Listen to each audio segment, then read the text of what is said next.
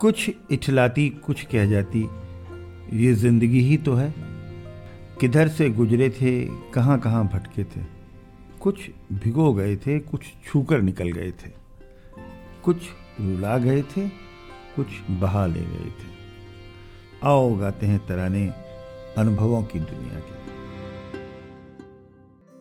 नमस्कार दोस्तों। आप सबका स्वागत है National Institute of Social Defence और Ministry of Social Justice and Empowerment Government of India Media for Community Foundation Nai Delhi और पीपल्स इनिशिएटिव लखनऊ के संयुक्त तत्वाधान में वरिष्ठ नागरिकों द्वारा प्रस्तुत इस खास कार्यक्रम श्रृंखला अनुभव लखनऊ में। जिस प्रोजेक्ट को कंसीव और डिज़ाइन किया है डॉक्टर आर श्रीधर, श्री आलोक वर्मा जी और श्री अरविंद नारायण मिश्रा जी ने। रेडियो कोऑर्डिनेटर हैं अरविंद नारायण मिश्रा जी और प्रोडक्शन कोऑर्डिनेटर हैं कुश त्रिपाठी। दोस्तों, कार्यक्रम में प्रवेश करने से पहले मैं एक बार आपको एक टोल फ्री नंबर बताना चाहूँगी जो हमारे सीनियर सिटीजन की मदद और सपोर्ट करने के लिए है।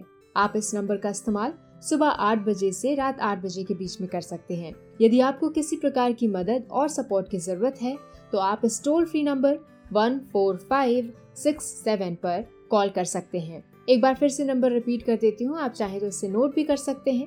One four five six seven इस नंबर पे doctors hospitals old age homes से लेकर लीगल गाइडेंस इमोशनल सपोर्ट और बुज़ुर्गों के शोषण के केस में डायरेक्ट इंटरवेंशन और निराश्रित बुज़ुर्गों को रेस्क्यू कराने तक सभी प्रकार के सपोर्ट के लिए कॉल किया जा सकता है। अब आइए दोस्तों बढ़ते हैं कार्यक्रम की ओर। मैं हूँ तृप्ति और ये कार्यक्रम आप तक लेकर आ रहे हैं अनुभव लखनऊ। नमस्कार मित्रों, मैं प्रभु झिंगरन आपसे मुखातिब हूँ और आज का अनुभव का ये मंच हमारे साथ साझा कर रहे हैं प्रख्यात मूर्तिकार शिल्पकार शिव बालक मूर्ति जी। मूर्ति जी आपका स्वागत है बहुत बहुत इस मंच में। और हमें थोड़ा सा हमारे जो सीनियर सिटीजन जो श्रोता हैं उनके उनको अपने बारे में कुछ संक्षेप में बता दें। मैं 2016 में रिटायर हुआ। National Research Laboratory for Conservation मैं आर्टिस्ट डिग्री किया। हम्म। लेकिन केमिस्ट्री लैब में मुझे जॉब मिला। वाह। बड़ा एक अपोजिट था। हम्म। हाँ। लेकिन अच्छी बात यह है कि आपने अपने कलाकार को जीवित रखा वहाँ भी। क्योंकि सर कलाकार तो पैदा होता है ना। हम्म। इसलिए मैं पैदा ही कलाकार हुआ था। तो हम्म। अगर मुझे एक लैब क्या मुझे अगर जंगल में भी छोड़ दिया जाता तो मैं कला करता कला जीवन है उसके बगैर मैं जी नहीं सकता था। इसलिए दिक्कत तो थी कि आर्ट फ़ील्ड से केमिस्ट्री साइंस फ़ील्ड में गया। लेकिन वहाँ पर अपना अपना काम जो है अपना हम्म। कला अपने कला का कार को मरने नहीं दिया हम्म। ज़िंदा रखा। और फिर उसके बहुत सारे तरीके होते हैं।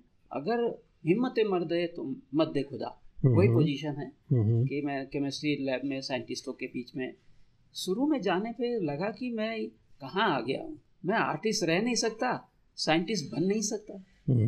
बड़ा पशुपेश में था। एक साल दो साल मेरा निकल गया। लेकिन तीसरे साल से फिर हमने उसमें ही रास्ता ढूंढ लिया। हम्म, हम्म। क्योंकि जो आर्टिस्ट है या जो भी विदा का कोई है हम्म। वो कहीं भी जाएगा वो अपना रास्ता ढूंढ के निकाल लेगा।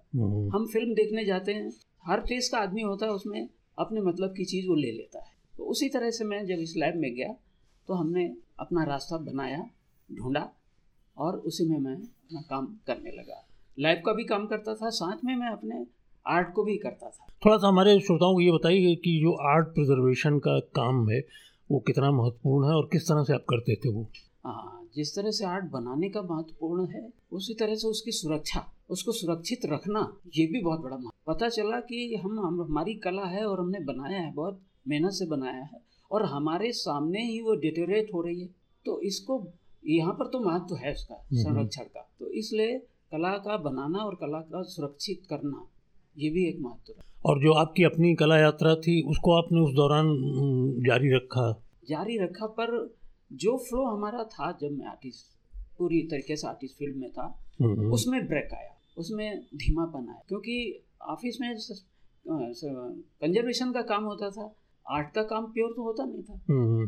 वो वो फ़ील्ड का तो था नहीं क्योंकि आर्टिस्ट को अगर आर्ट की टीचिंग या आर्ट पढ़ाने की या इस तरह का फुल्ली आर्ट का अगर वर्क मिलता है तो वो प्रोग्रेस हम्म। करता है जिस तरह से डांसर को अगर डांस की क्लासेस मिलती हैं तो वो प्रोग्रेस करता है अगर उसको क्लर्क की पोस्ट दे दी जाए हम्म। तो उसको करना मुश्किल होगा लेकिन फिर भी उसमें भी अगर वो आ, वो कलाकार ज़िंदा है और कला के बगैर वो मर जाएगा उसको ये परेशानी है तो वो उसमें वो मरने नहीं देगा और अपने समय निकाल लेगा अपने काम के लिए रास्ता बना लेगा शायद यही वजह कि आपने इतने सोलो भी कर लिए और इतना राष्ट्रीय स्तर पे कैंप भी पार्टिसिपेट कर लिया और ट्रेनिंग भी आपने दी बहुत से लोगों को।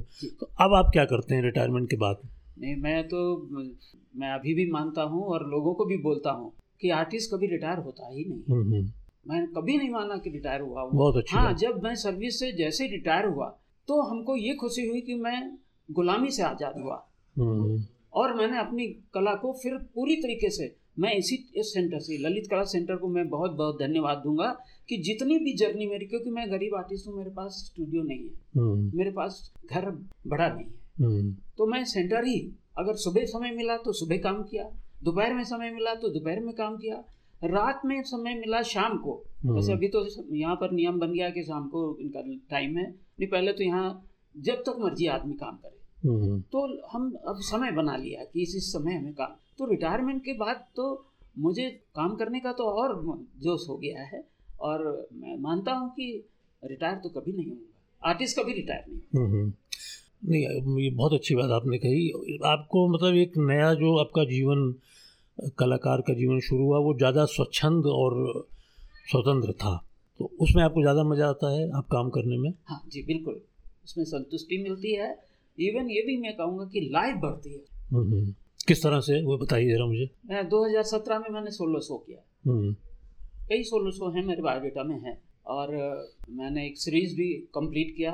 उसका रीज़न है कि आर्टिस्ट जब काम करता है तो पढ़ाई करने के बाद ही आर्टिस्ट नहीं हो जाता है। आजकल लोग सोचते हैं आर्टिस्ट हो जाता है। हम्म। उसे एक्सपीरियंस की भी ज़रूरत है। मैंने दस साल इस सेंटर में काम किया। तब मुझे पता चला कि अकाडमिक वर्क क्या होता है। हम्म। जो मैं कर रहा था उससे कोई सिलेक्शन नहीं मिल रहा था। लेकिन जैसे हमको यहाँ ज्ञान मिला भगवान ने दिया काम करते करते ज्ञान मिलता है। तो अकॉर्डिंग टू वर्क जब मेरा निकला तो मुझे उसमें award Rajasthan all India award Lucknow से इस तरह से सारी चीज़ जो है मिलने शुरू। हुई तो रिटायरमेंट के बाद भी जो है अभी वही जोश है वही है। पर मैं दो हज़ार सत्रह में जब सोलह सौ किया सोलह सौ सौ के बाद ट्रेजडी लाइफ में आई। लाइफ में बचपन से भी थी लेकिन ये अभी कुछ बड़ी ट्रेजडी आई। 2017 हम्म। में सोलो शो होने के बाद काफ़ी बड़ा मैंने शो किया था। हम्म। उसमें विजय पाठक जी जो अच्छा। है वो भी चीफ गेस्ट थे मिर्ज़ा साहब नवाब मिर्ज़ा साहब चीफ गेस्ट थे हम जब भी शो करते हैं सर पुराने अपने गुरुओं की है परंपरा तो फिर उसे मन से अच्छे से करते हैं। ये नहीं कि एक दीप जला दिया और हो गया शो। हम्म, तो सत्रह में शो बहुत अच्छा शो हुआ। और अच्छा कला के लिए धन भी मिला। हम्म, क्योंकि हम्म। कला में लगाने के लिए धन ज़रूरत है। पे से तो हमारा परिवार चलता था लेकिन अब जैसे ब्रोंज के स्कल्पचर बनाने महँगा पड़ता है। महँगा पड़ता है। स्टोन भी महँगा पड़ता है। तो वो आ जाता था। ऐसा काम रहता था कि कोई शर्ट लेता है जब पसंद आती है तभी तो लेते हैं। आजकल तो लोग ऐसे आर्ट कर रहे हैं कि वो हम्म, समझ में नहीं आ रही खुद को तो दूसरा क्या समझेगा? तो पैसा कहाँ से मिलेगा? तो आपको ये भी देखना है कि हमें कैसा काम करना है। तो सत्रह में मैं सोलो शो करने के बाद मेरा बेटा यंग बेटा था एक हम्म। और उसकी दिसंबर में उसकी सत्रह में डेथ हो गई। तो मुझे मुझे उस समय ये अनुभव हुआ कि ज़िंदगी में बहुत सारे दुख मिले लेकिन वो दुख जब ये दुख मिला तो ये अनुभव हुआ कि इस दुख से बड़ा कोई दुख नहीं है। हम्म। जिसका जवान बेटा एक हो और वो चला जाए हम्म। तो वो ब्रेक आया। उसके बाद फिर ये जर्नी बता रहा हूँ अपनी लाइफ की। उसके बाद फिर मैं उसी के दो तीन महीने के बाद मुझे जो है प्रोस्टेट कैंसर निकले अच्छा। और वो अभी इस अप्रैल में जाके मेरा जो स्कीमो वगैरह जो सारा था वो कंप्लीट हुआ है। हम्म। और अभी अंडर ट्रीटमेंट चल रहा है। हम्म। और उसके इंजेक्शन वगैरह वो अभी लग रहे हैं। हम्म। तो मैं अभी स्कल्पचर नहीं कर पा रहा हूँ। लेकिन मैं ड्राइंग करता हूँ पेंटिंग करता हूँ। बहुत अच्छी बात है। हम रह नहीं सकते बिना आर्ट क्योंकि अपने आप के अपने आप अंदर के कलाकार को कोई ना कोई मंच चाहिए अपने अभिव्यक्ति देने का। तो ये अच्छी बात है। अच्छा आपने बहुत अच्छी बात कही कि आ, मैंने सेवानिवृत्ति के बाद जो है काम करना नहीं छोड़ा। तो हमारे बहुत से साथी हैं जो ऐसे हैं जो सोचते हैं कि अब रिटायर हो गए तो बस अब खत्म जीवन यही समाप्त हो गया जी, जी, उनके लिए आप क्या कहना चाहेंगे? उनके लिए यही कहेंगे पहली बात तो मैं बीच में ये बताऊँगा कि कुछ मेरे आर्टिस्ट दोस्त भी हैं उनको हम्म। भी मैं संदेश दे रहा हूँ हम्म। वो मेरे से कहते थे कि यार तुम कैसे काम कर लेते हो तो मुझे बड़ा ताजुब होता था हम्म। कि भाई हमने डिग्री खाली नौकरी के लिए जीने के लिए थोड़ी की नौकरी हमारी जो कला है वो मेरी ज़िंदगी है। हम उस ज़िंदगी के बगैर तो जी नहीं सकते रह नहीं सकते। इस तरह से हम उसे बनाए मानेंगे तो वो कैसे कहते हैं कि आप कैसे कर लेते हो ये तो मेरी बात मेरे समझ में नहीं आई। लेकिन जो अभी जैसे आप कह रहे हैं कि रिटायरमेंट वालों उनको मैं यही कहूँगा कि अपना खाली समय जो है वो निगेटिव में मत खराब करें। फालतू लोगों के साथ बैठ के ताश खेल के या उनका समय नहीं कट रहा है। हम्म। ऐसा नहीं है। हम्म। अगर आर्टिस्ट हैं तो वो आर्ट में या जो भी कला उनकी हो हम्म। उसमें उस समय को दें और कंटिन्यू करते रहें और उनकी लाइफ उससे बढ़ेगी। आप जब मान लेते हो कि मैं बुढ़ा हो गया हूँ तब तो बूढ़े हैं। क्योंकि आपका जो एनर्जी है जो आपकी आत्मा है जो मन है वो बूढ़ी नहीं होती है। और उसको जवान रखना है और आपको कुछ ना कुछ काम करते रहना है। हम्म। आप नहीं कुछ कर सकते तो घर का काम करिए अपनी वाइफ को हेल्प करिए। अच्छा। घर की सफ़ाई करिए। हम्म। बहुत सारे काम। मतलब अपने आप को सक्रिय रखिए। हाँ बिज़ी रखिए ये संदेश। अच्छा आपने अपना जीवन का एक लंबा समय आर्ट प्रिजर्वेशन को दिया। इस समय दुनिया भर में फ़िल्म प्रिजर्वेशन को लेके बहुत बात हो रही है। जी जी। तो आपको क्या लगता है अपनी धरोहरों को संभालने का काम बिल्कुल, बिल्कुल। कितना महत्वपूर्ण है? बिल्कुल बहुत महत्वपूर्ण। हम्म। जिस तरह से फ़िल्म के गाने के अर्थ हुआ करते थे हम्म। कि दुनिया में हम अगर आए हैं तो जीना ही पड़ेगा। हम्म। जीवन है अगर जहर तो पीना ही।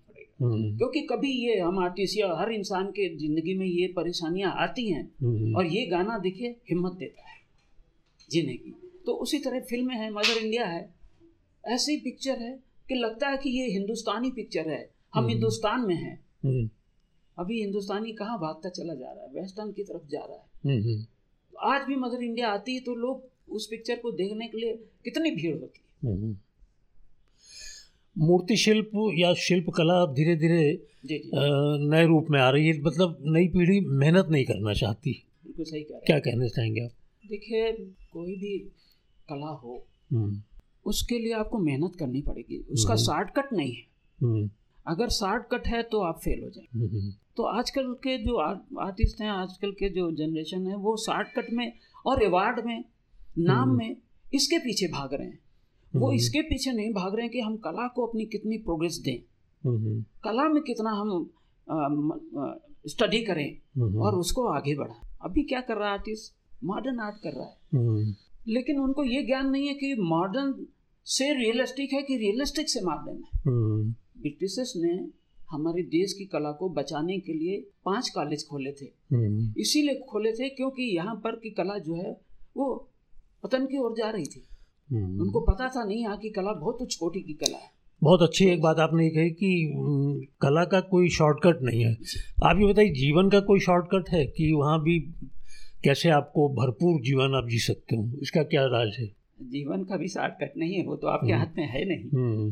वो तो हमारे ईश्वर के उसको आपको आनंद कैसे उसका पूरा ले सकते हैं? हाँ, जो जो जो हम करते हैं ज़िंदगी में जो मतलब आपको आनंद ढूंढ के उसमें आपको इन्वॉल्व होना पड़ेगा। वाह।